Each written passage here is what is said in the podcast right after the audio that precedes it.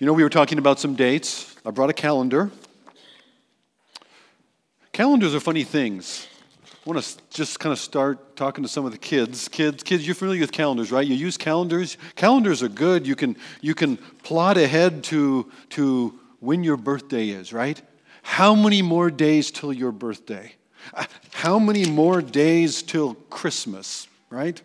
We tend to use calendars, don't we? We tend to use calendars to look ahead. Do you know God uses calendars in a different way? God uses calendars to look back. I don't know, if you're like us, you have a, a stack of last year's calendars somewhere. Do you, after, the, after, the, after the year, do you take that calendar and it's like, I can't just toss that in the trash. It's got all these dates of all these events. I might want to remember those. I might want to look back.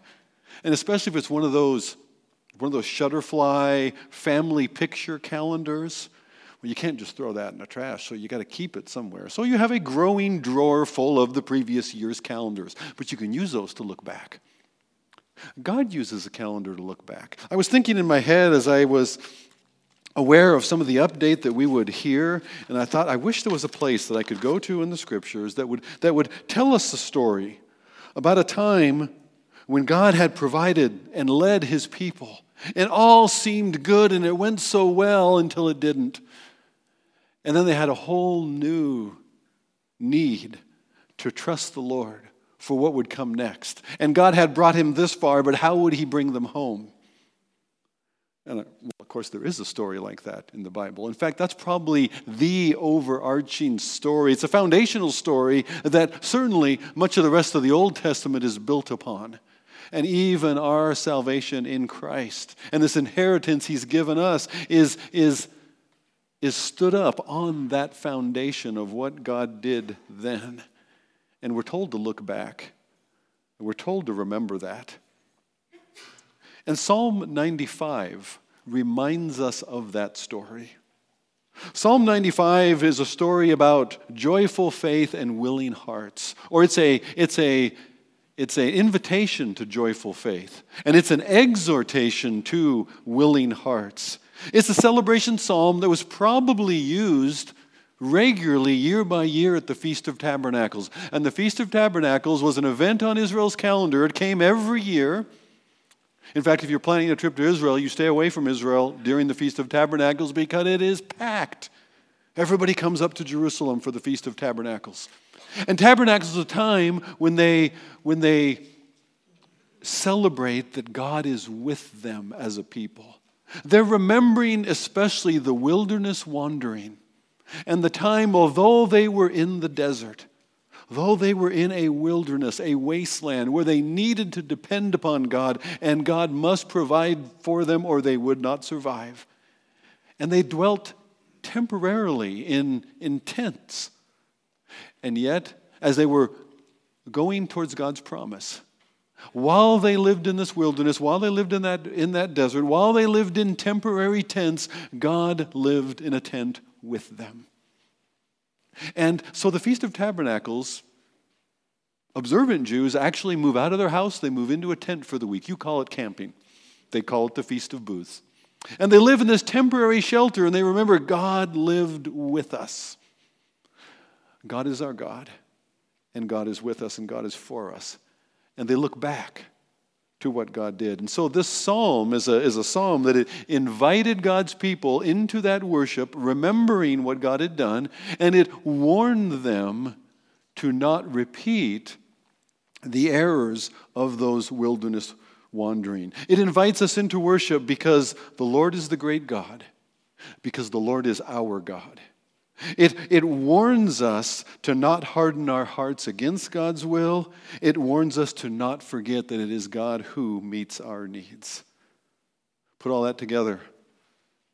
Worship, according to Psalm ninety-five, worship includes remembering God's miraculous provision and trusting God in the midst of difficulties. The psalm calls us, first of all, to remember who your God is. It invites us to come here, to come near. It's an invitation to worship. We read some of it as an invitation to worship this morning. Let me re- re- read a couple lines at a time, and we'll and we'll consider them together. Psalm ninety-five and verse one. Oh, come, let us sing to the Lord. Let us make a joyful noise. Now, that joyful noise is not, well, you can't sing, you can't carry a tune, you won't be in the choir, but you can make a noise. Make a joy- noise joyfully. That's not what it's saying. The joyful noise, the word noise means loud. It means shout. Hopefully it's on key, but the point is it's loud. Sing out, celebrate, don't hold back. This is good. Make a, make a loud shout of praise to the rock of our salvation. Let us come. Come into his presence with thanksgiving. Let us loudly rejoice before him with songs of praise. To come with thanksgiving, that implies remembering, doesn't it? You need to be able to remember what it is that we're thankful for. We remember what it is. There's an awareness of how God has been working for us.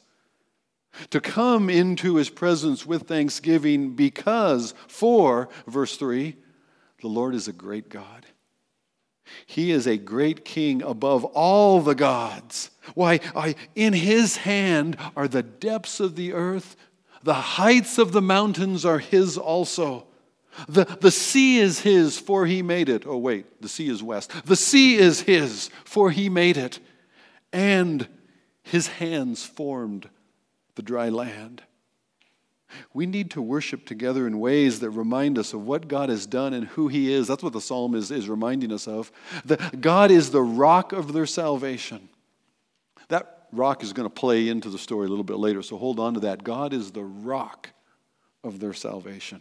God is El Gadol. He is the great God.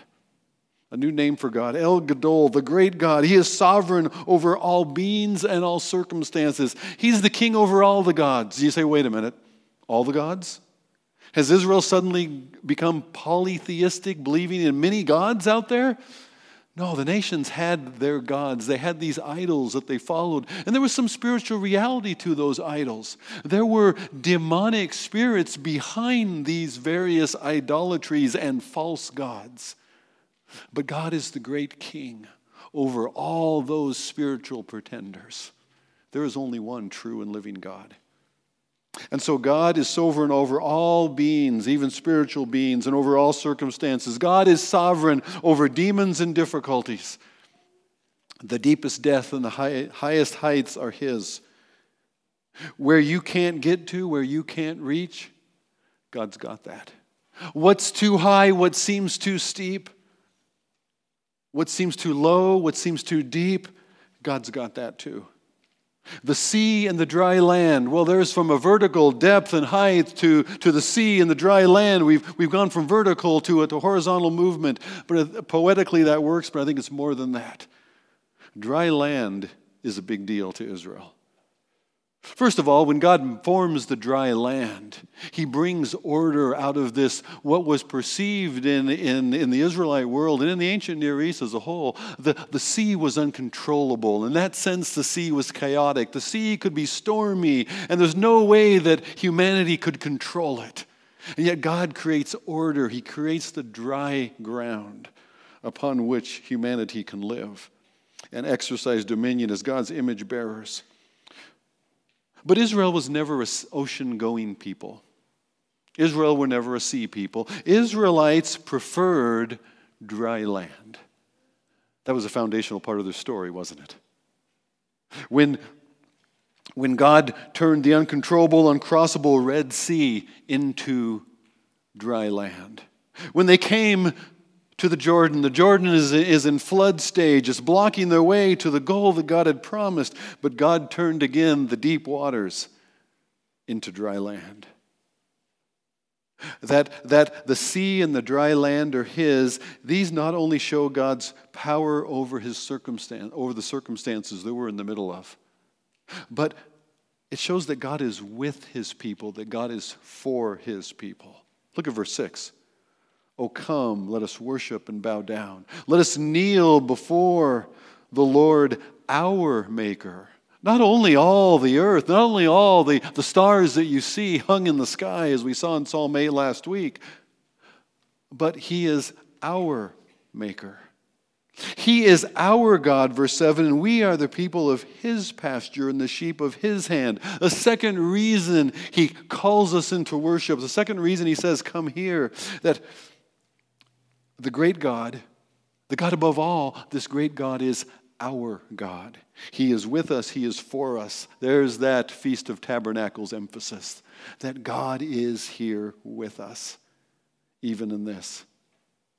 He He is for us. He has made us for his own. We will bow down. We will kneel, which is not merely an outward posture. It's not just a, a form you adopt in worship. This is an attitude of the heart.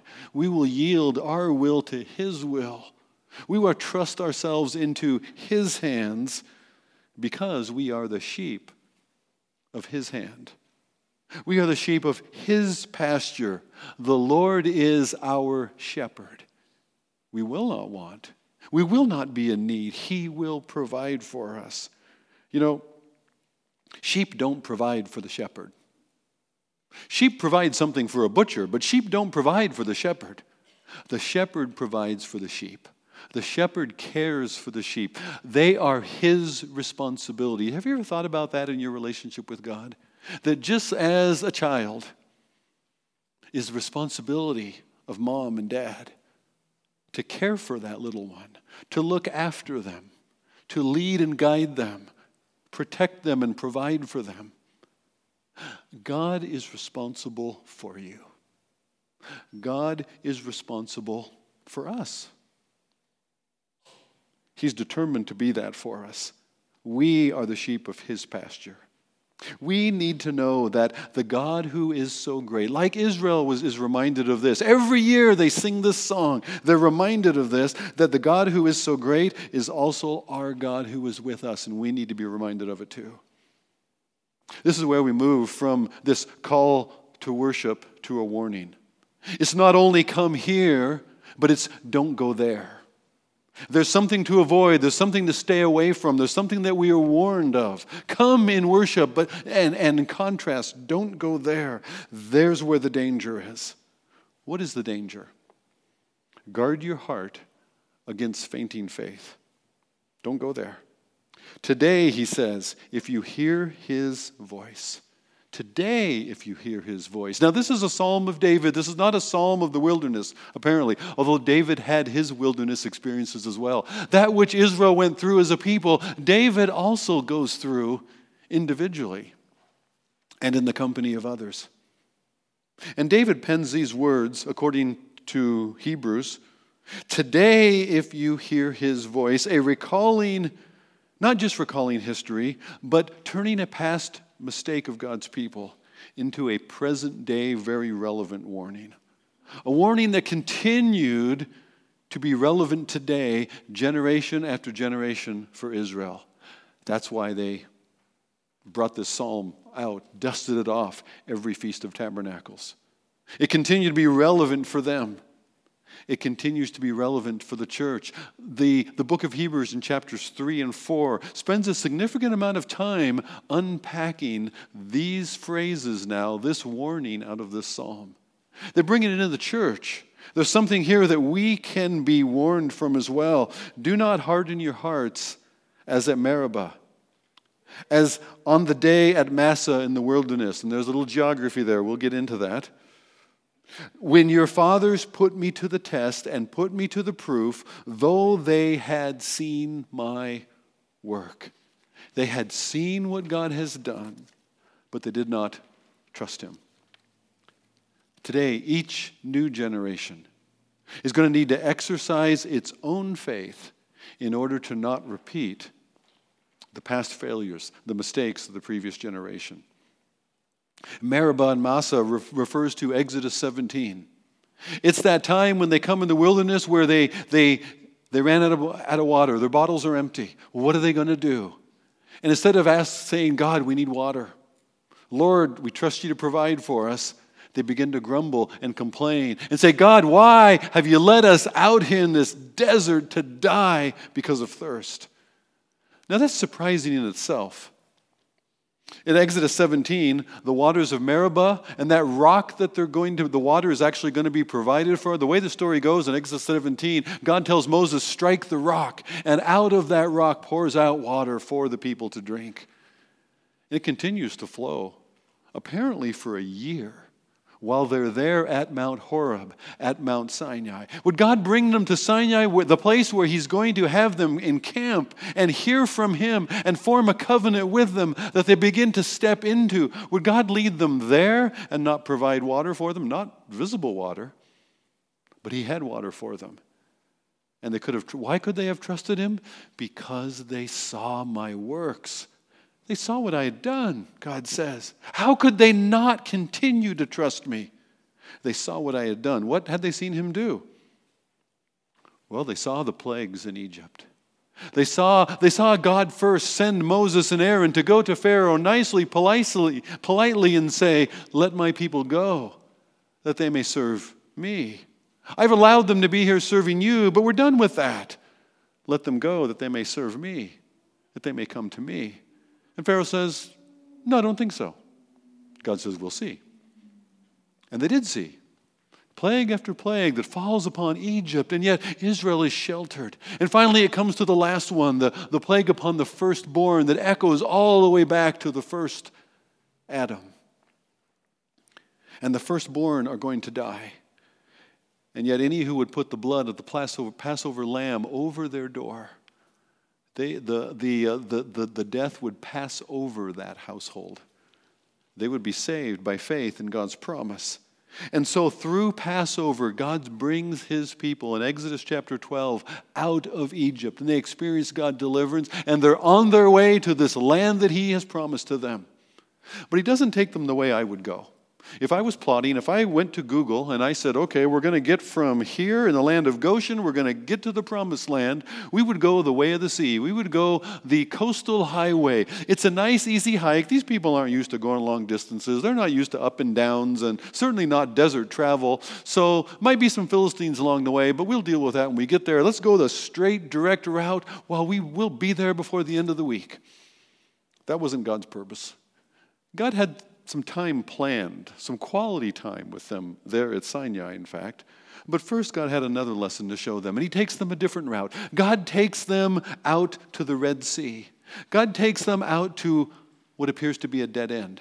God takes them, he, God intentionally leads them to a place where they can't go further. They are trapped, they are hemmed in by the geography around them, the Red Sea in front of them, and Pharaoh's army, changing his mind, is rushing in behind them.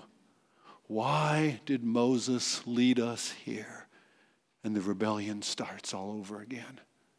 They had just seen God bring out of Egypt. And when he brought them out of Egypt, he brought them out with the, with the jewelry of the Egyptians, with the, which they would use to decorate the tabernacle. And yet so quickly. Why has God brought us here just to die? Here at the Red Sea. And God through Moses says, stand and see the salvation of the Lord. And the Lord comes and moves in behind them and, and is their rear guard between them and the Egyptians all night long, his very presence, while he blows back the Red Sea. And in the morning, they cross on dry land. He made the sea for them to be blocked in, so they would need to rely on him. And he made for them the dry land. Israel's always been a dry land people. And so they go along, they are through the Red Sea, and they are singing songs. Exodus fifteen is a wonderful song about um, uh, the Lord has triumphed gloriously, the horse and the rider are thrown into the sea. God, God has wiped out Pharaoh's army, God has set us free. And you know what God did? He closed the door behind them. When the Red Sea flows back in, not only does it wipe out Pharaoh's army, but it closes the way behind them. We are not going back to Egypt. Because if they'd gone the way of the sea, when they ran into the Philistines, God said, they would simply turn around and hightail it back to leeks and onions by the Nile. And God didn't leave that open for them. We're going forward.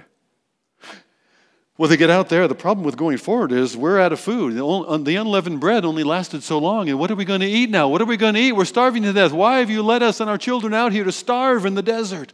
and God provides manna. God provides manna for them every day. They wake up in the morning and there it is, and they say, what is it? That's what manna means. God provides it for them, that which they didn't even know what it was. And God has it for them every day but Saturday.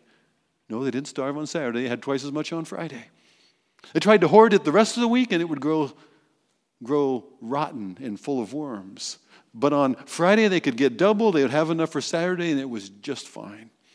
Sunday would start all over again. God provided manna for them, and that's when they begin to grumble and say, well, what are we going to drink? Why have you let us here?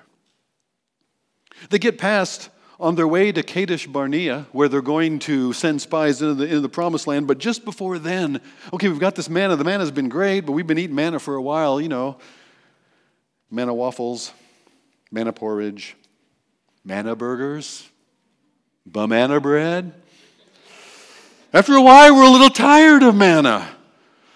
And they say, can't you give us some meat? And God's like, ah, these people. Well, that was Moses, really. Where are we going to get meat for all these people, God? Moses Moses gets caught up in the grumblings of the people. That's the scary part, part of it all. And God says, Moses, Moses, Moses, quit, stop, stop. I got this. I always got this. And, and Moses says, they want meat. Okay, I'll give them meat. I'll give them love. Moses, where are you going to get all that meat? It's like asking God, where are you going to get? I mean, where, where does God get anything? He just makes it. God's got this. And so, so God says, in fact, I'll give them so much meat. I'll give them so much meat, not for merely a day, not for merely a week. I'm going to give them meat for a month. I'm going to give them so much meat, it's going to be coming out of their nostrils. Hebrew is a picturesque language. When somebody gets mad, it says his nose got red. And when somebody's had too much of a good thing, it comes out his nostrils. Now, how does something come out your nostrils? Kids, you ever had that? Yeah, that's how that happens. Ew. That's what happened. Psalm one oh six, verse fifteen, is another one of these wilderness psalms. It's a great one to read. Psalm one oh six captures that episode in what I think is one of the most fearful verses in the Bible. It says, He gave them, speaking of quail meat to eat, He gave them the desire of their heart, but He sent leanness unto their souls. Yeah, they got sick. He sent a wasting disease among them. There's no way to translate that, but I love the King James Version on this one. He sent leanness to their souls. Imagine that, full bellies, skinny souls. I would much rather have a skinny belly and a full soul. And then they come to Kadesh. They send the spies in. Two come back with a good report. The others, it's a good land. It's everything God said it was, but there's these giants in the land. There's fortified cities. There's no way that we could do this on our own. There's no way that we'd be able to conquer that land. God never said they could. God never said they would. God said, I got this. I will give it to you. But they didn't believe. And that's when, verse ten, for forty years I loathe that generation, he said. They are a people who go astray in their heart, and they have not known my ways. Therefore, verse eleven, I swore in my wrath, they shall not enter my rest. They accused God of bringing them out there so that their children would die in the wilderness. And God said, those children who you said I would let die, they're going to be the ones to go in. But you're going to miss it because you wouldn't believe, because you wouldn't trust me. That's the bottom line for missing God's blessing, is being unwilling to trust Him. That's a theme that runs all the way through Scriptures. They went astray in their hearts by not trusting God's ways for them as good. He says, they have not known my ways. They have not known that I am for them. I am with them. I will provide for them because I love them. But they wouldn't trust God for that. God had brought them out of bondage to have life with Him in His blessed abundance if only they would trust Him for it. But they refused. And so they would not enter into His rest.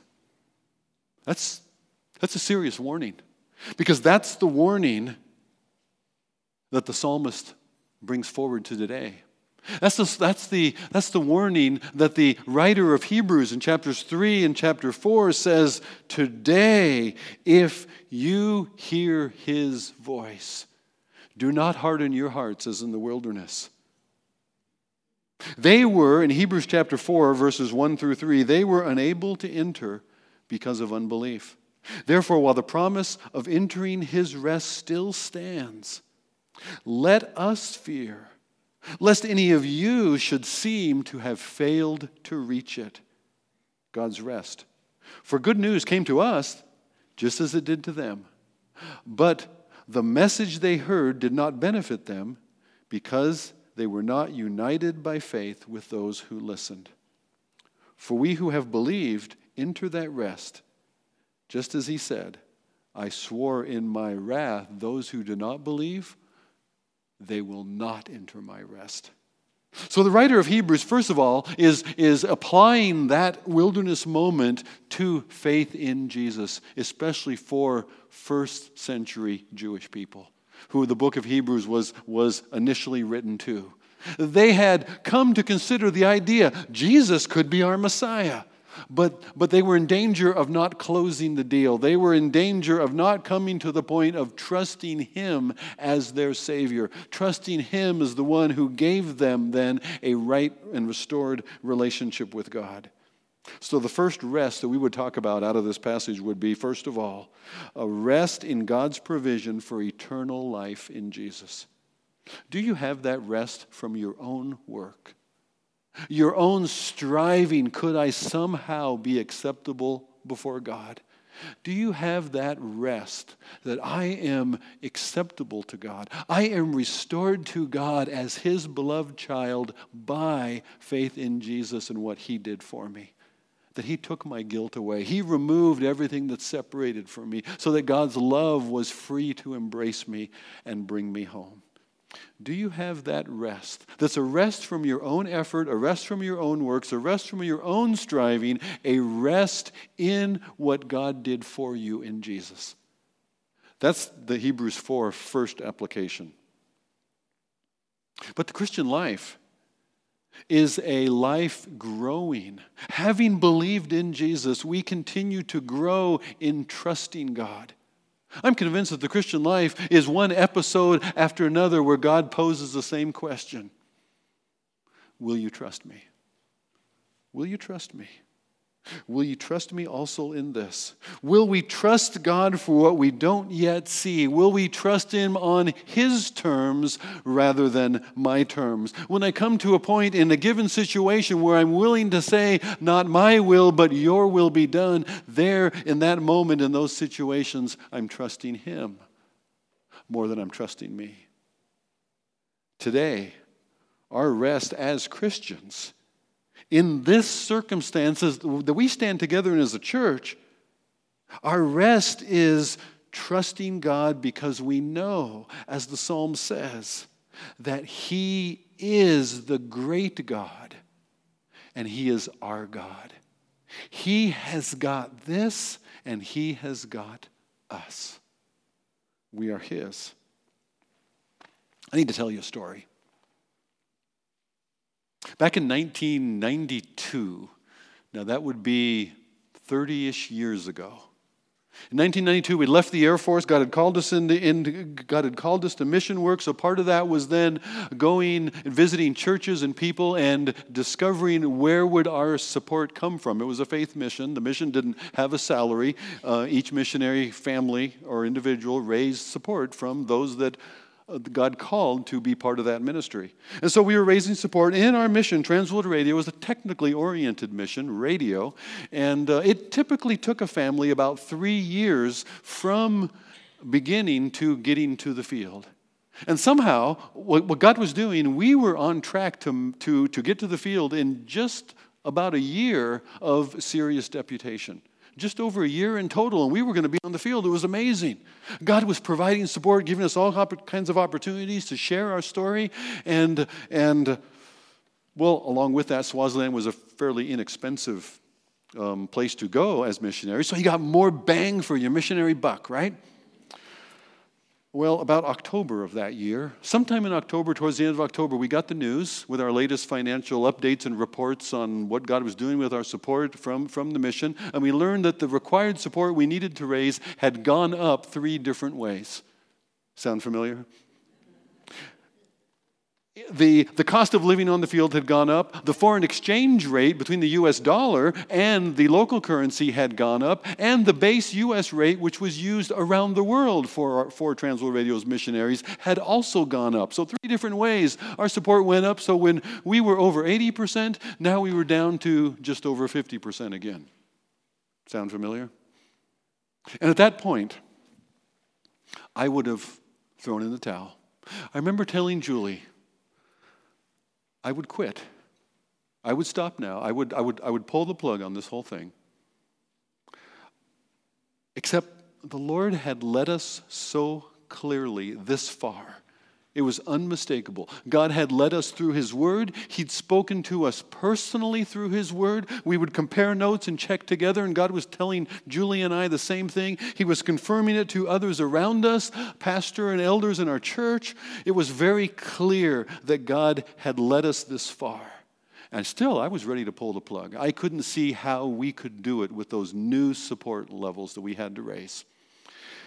I would have pulled the plug, but as, as I told Julie, I said, God has led us so clearly, I don't have anywhere else to go. So, half-heartedly, we must continue. I was working temporarily, uh, contracted employment, um, kind of week by week temp, filling at this at the at this electronics manufacturing place. And because of my background in the Air Force, I was I was. Um, I was way overqualified for the position they were using me in, and they wanted to hire me. The company wanted to hire me instead of just keeping me on a contract where I might end up going somewhere else. And so they had invited me to that, and I said, no, no, I appreciate that, but thanks, I'm just fine. I'm just doing this because I'm going to be going to Africa anytime now, real soon. Well, I came back to, to that employer, and I said, if you still want to hire me, I'm I'm willing. Now, I'm still planning on going to Africa. I wasn't going to completely sign off on that, but, but I said, I don't know when that's going to happen. And so they said, okay, well, it's almost the end of the year now. Let's start in January, right? So, okay, January first, start of a new year, new tax year and everything, they would they would start me as a permanent employee with the company, and that was all good. Started in January, now I wasn't a contractor, I was a permanent employee, and then God began to work in our support. Through the month of January, we had the biggest part of that gap filled. We were over ninety percent. At the end of January, we were buying airline tickets, we were setting our departure date, and yes, by the end of January, before the end of the month, I was giving my two weeks' notice to the employer that had just hired me. It was a little embarrassing, but clearly I could tell him, I had no idea what our God was able to do for us according to His good purposes. You see, like at the Red Sea, God led me to a place where I couldn't do it. Only God could, and He did. God seems to have brought us as a church to a Red Sea kind of moment. I see before us a path and, and obstacles that, that I would I would not have chosen from the beginning. But as God clearly led and provided for us this far, will we as a church remember His faithfulness, or will we fear? Will we worship in gratefulness, or will we grumble? Now, there's a difference between good questions and grumbling. It's the difference between Mary and Zacharias in the in the incarnation, in the in the in the Christmas Advent narratives. Remember, Zacharias asked the question, and the Lord says, "Okay, we're done here," and he doesn't talk for nine months. Mary, on the other hand, asked the question, and Gabriel gives her an answer. What's with that? Favoritism, clearly. Well, there's a difference between asking a question to argue and debate the point versus asking a question to understand so that your faith doesn't stumble. We can ask questions, but will we bow our will in worshipful a- affirmation that God is the great God who owns the sea and the dry land? Or will we say it's too high? It's too deep? Will we blame Moses and Aaron? Will we blame Joshua's and Caleb's? Or will we bless God for what He has done and trust Him for what we don't yet see? We can trust God to continue to lead us and provide for us as a church. When When Julie and I first came to Brush Prairie almost eighteen years ago now, we met this sweet young couple. They had a couple of little kids, and they came up to us. They were helping in the youth ministry. I think it was the youth ministry night that I, we had this conversation. They said, yeah, we're going to the mission field. And they're probably excited to tell tell, tell me because Julie and I had just come from Africa when, when God called us here to Brush Prairie. And uh, so they were just so excited about that. And I'm asking them some questions, and they seemed woefully unprepared. In fact, I uh, asked them where they were going. Well, they didn't know exactly who they were going with, what mission organization. Well, they had some ideas, but they really weren't sure. None of that was confirmed. Um, They, how, they didn't know how this was all going to happen. They were clear that God had called them, and they began to take next steps. And as they took those next steps, there, there, there were some green lights, and there were some diversions along the way. And there were some hopes that they had thought this was the way, and that got changed. And that was a bit of a setback at the time. And yet there Their eyes were always on the Lord and where he would lead. Along the way, we saw them, I saw Rob also leave his job in order to first go to candidate school and then on to language, on, onto language school. I saw them sell their house. I saw them uh, leave for language school when they didn't yet have the support to, to survive through language school, trusting that God would provide. And after all these years, and how many has it been now with W E C? fifteen? fifteen years now. And they're back again to just give us another update of what's going on lately and how the Lord has been using them in W E C. So go ahead, come on up and, and share some of that update. And, and we hear this in the context from Rob and Laura Evans from Brush Prairie Church, sent first to Cuernavaca, Mexico, and uh, now serving with the same mission, W E C International, in um, Fort Washington? Fort Washington, Pennsylvania. But I'm I'm getting into your story now, so please. Good morning. Thank you for giving me this extra time at the end of the Sunday service. Uh, and just to let you know, we uh, we work with W E C International. Um, this is a mission that uh, was started over one hundred years ago by a guy named C T. Studd. Um, he was from England. He was a prominent member of a prominent family, and uh, he had everything going for him. He had a name, uh, he had money, and he had fame as well for for being a, a professional cricketer, kind of like baseball today. Anyways, so he, he came to know the Lord, and he said he wanted to follow the Lord, and he wanted to trust the Lord. So he got rid of his name, he got rid of his money, and he wanted to trust the Lord for everything. And he went, uh, first went to China, then went to India, Uh, with uh, other missions, and then he thought to himself, well, where is the most uh, unreached place in the world?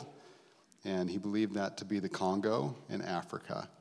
And so he went to the Congo, to the least reached people groups. Uh, and and so that's kind of the same mission for W E C today, to reach the unreached, the remaining unevangelized people groups in the world. Uh, we have three purposes. Uh, proclaim the gospel, evangelism, share the gospel, both in word and in deed, uh, to plant churches among the unreached. And then to gather people, that's not just planting churches, but establishing churches and churches in the word of God, um, so that they can reach out to their communities and send people there to their communities, send the gospel there and to beyond as well. Um, and it comes full circle because then it is uh, mobilized for missions. So that's where we work with the local churches and help them uh, develop their people, train their people, and send their people out on the mission field to do the same thing, to proclaim the gospel, plant churches, establish churches, so on and so forth. So there's, uh, W E C has several, uh, many uh, sending bases all throughout the world where these different sending bases in different countries are sending people out. And as Pastor Bob had mentioned, we first went Uh, we first went to Mexico, and uh, and we worked with the sending base there and helped the local church train and send their missionaries out. Uh, and then and then God had uh, had a different direction. So uh, to back up just a little bit, it was definitely uh, a step of faith to to consider going away, um, joining a mission agency, having a job, a decent job. Uh, going for thirteen weeks somewhere where you don't know if at the end of the thirteen weeks you're going to be accepted for that position as a missionary. And so we just, we were, you know, we weren't hearing a booming voice from heaven from the Lord saying, be a missionary with W E C, uh, or anything like that. It was just, we, we wanted to do missions. We didn't know where. Uh, we didn't have an, any clue what we would be doing. I definitely didn't see myself preaching or teaching or going out in the village somewhere to, to share the gospel with a tribal people group. But we wanted to serve them, and we knew it would be in missions. We felt that general call, and so we just took a step. And slowly, after we took that step of faith, uh, God began to firm the ground underneath our feet, so to say, uh, confirmed it. Again, there was a step that we had taken earlier that he did not confirm, and Pastor Bob kind of shared that a little bit. There was another mission we went with, and God said, no, not that direction, go this way. And so uh, after that discouragement, we continued, and uh, and the Lord carried us through. Um, and then we went to Mexico, uh, and God said, uh, well, God didn't say anything, booming voice or anything, but we did get a, a call from the U S sending base asking for us to consider uh, when we're done with this with this term or maybe next term, just to consider working in the finance office at the U S sending base. And and so we prayed about it. We weren't we weren't thinking we would go that direction, but uh, as we were praying about it, as we investigated it more, we saw that there was a need there. Um, just like we didn't know what we were doing on the field in Mexico, we asked them, where do you need help? And so we just wanted to serve the Lord wherever we could. Um, and and in this case, uh, by the way, this is my wife, Laura, my daughter, Ellie. A little distracted here, sorry. Uh, so, so Pastor Bob had mentioned we went with two little ones. She was not one of those two. Uh, the two little ones are those two very tall ones there. Hannah, she's twenty now. Josiah is seventeen. Um, they are both doing their thing uh, right now, uh, both going to college. Josiah is learning to be a welder, and Hannah is going to uh, study to be a uh, biomedical engineer. It sounds like a mouthful, right? Uh, but uh, but we're very proud of them. We love them. And this is Ellie, and she's eleven, and, uh, and she is here with us on this trip, for which we're very thankful. Uh, but just uh, just to encourage you to uh, to serve uh, and go where God is calling you. And sometimes, uh, well, let's let's go to the next slide here. Sorry, uh, let me just mention here. So so God called us to the U S sending base, and at the U S sending base, that's in Pennsylvania. Um, we we followed the Lord in that direction to, to meet the need that was there, trained to be finance director. But that location, it's a missional community, very intentional community. People that work there also live there. And that's where we have our thirteen-week candidate orientations, where we train missionaries uh, to go out with W E C. And so there's some mobilization where you make the, the, the need known to people. Um, some recruiting that happens, training, mentoring. You can see Laura there. She's she's uh, praying with uh, Cambry Yoder. Evan and Cambry are now working in England with uh, with Patel, a an addiction ministry uh, to, to addicts there. Uh, but there's that that goes on there, training and mentoring. Uh, we send, and then when they're already on the field, we pray. We support them, just like Brush Prairie has prayed and supported us for so many years. Care for them. Um, and refresh them when they come back for a furlough or for a visit to the hill, um, and we pray for them all along the way as well. And that's the that's our intentional mission commu- community that we have there on the hill. And uh, go ahead and go to the next one. Uh, so in the finance office, the way that we do this is we're caring for and supporting uh, hundreds of different missionaries around the world and different projects. Gifts come in for them. We help process those gifts. And uh, and that's a way that we can care for and serve our, our missionaries that are out there. And one of the one of the difficult things uh, we kind of well I know I know for uh, for Laura specifically, and many of the people that come to work at the home base, they kind of go through an identity crisis uh, of thinking, wait a second, uh, I'm not overseas anymore. Am I still a missionary? And uh, you know, is my is my role here is equal to this role? And and we had to come to grips with the fact that it's a body, just like the body of Christ. Every role is important. Every contribution that a person makes in service is just as important as, you know, the pastor that's up front. It all it all adds up um, to the great commission of getting the gospel out and seeing God's kingdom come. And so I just want to share a, a verse here for you, a couple verses, about how however small your role is, um, it really does matter, and it matters especially to God. Uh, in Matthew twenty, twenty-seven to twenty-eight, Jesus said to his disciples, "And whoever would be first among you must be your slave, just as the Son of Man did not come to, to be served, but to serve, and to give his life a ransom for many." And Paul says in Galatians five thirteen, "But through love, serve one another." So I encourage you uh, to get involved in the church, um, in God's rescue mission to save the lost, uh, because he gave his life as a ransom for my soul, for your soul, and for their soul. And to, to uh, quote a famous quote uh, by C T. Studd, you may have heard this before, "Only one life will soon be passed. Only what's done for Christ will last." And so I encourage you, um, even in the midst of what you're going through right now as a church with this building project, uh, God has given you a gift. He's given you an opportunity to see his glory and to give him praise. And uh, and just like in the desert, uh, as they were fleeing Egypt, they were going in one direction, and God says, "I want to take you this way. I want to go through the Red Sea." And it was for, for his glory and for his praise. And so I just would encourage you as a congregation in that, to see how you can follow the Lord and serve the Lord in this, in whatever small or great capacity it is. Thank you.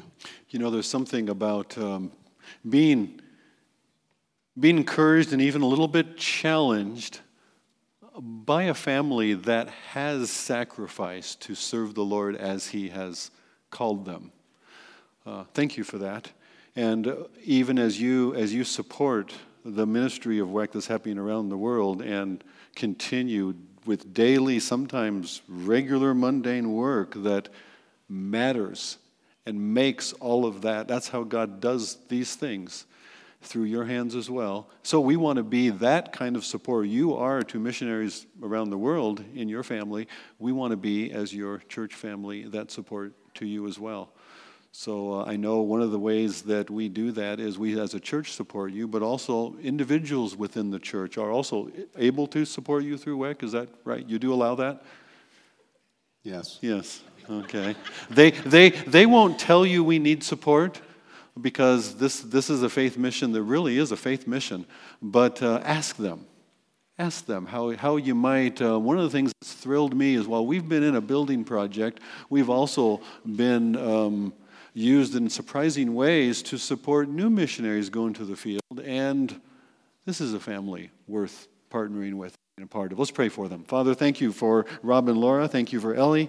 Thank you, Lord, for, for their work with W E C International. We thank you that their work from Pennsylvania is an international work, and we thank you, Lord, that we have a part in that, that we share that with them. Uh, Father, help us to continue to be an encouragement and a blessing to them. But Lord, provide all that they need as well as a family in these new stages. Uh, Lord, that you would provide what they need, and that, Lord, you would encourage them as they serve others. Lord, may we also hear from their example. May we yield our hearts in similar ways to whatever it is that you call each of us to, and as a church together. So, Father, thank you for them. We ask your blessing upon them in full and abundant provision. We pray it in Jesus' name. Amen. There's, there is going to be a lunch uh, in the cafe after the service that you can uh, learn more about their ministry, ask questions, and so on. But today, and through God's word, perhaps even through their testimony, today, hear his voice. Trust the Lord in your circumstances individually, whatever they are. You can trust him. Trust the Lord in the midst of our church building challenges. That our God is the great God who is over all things. And the great God is our God, our Savior, who is with us and who is for us.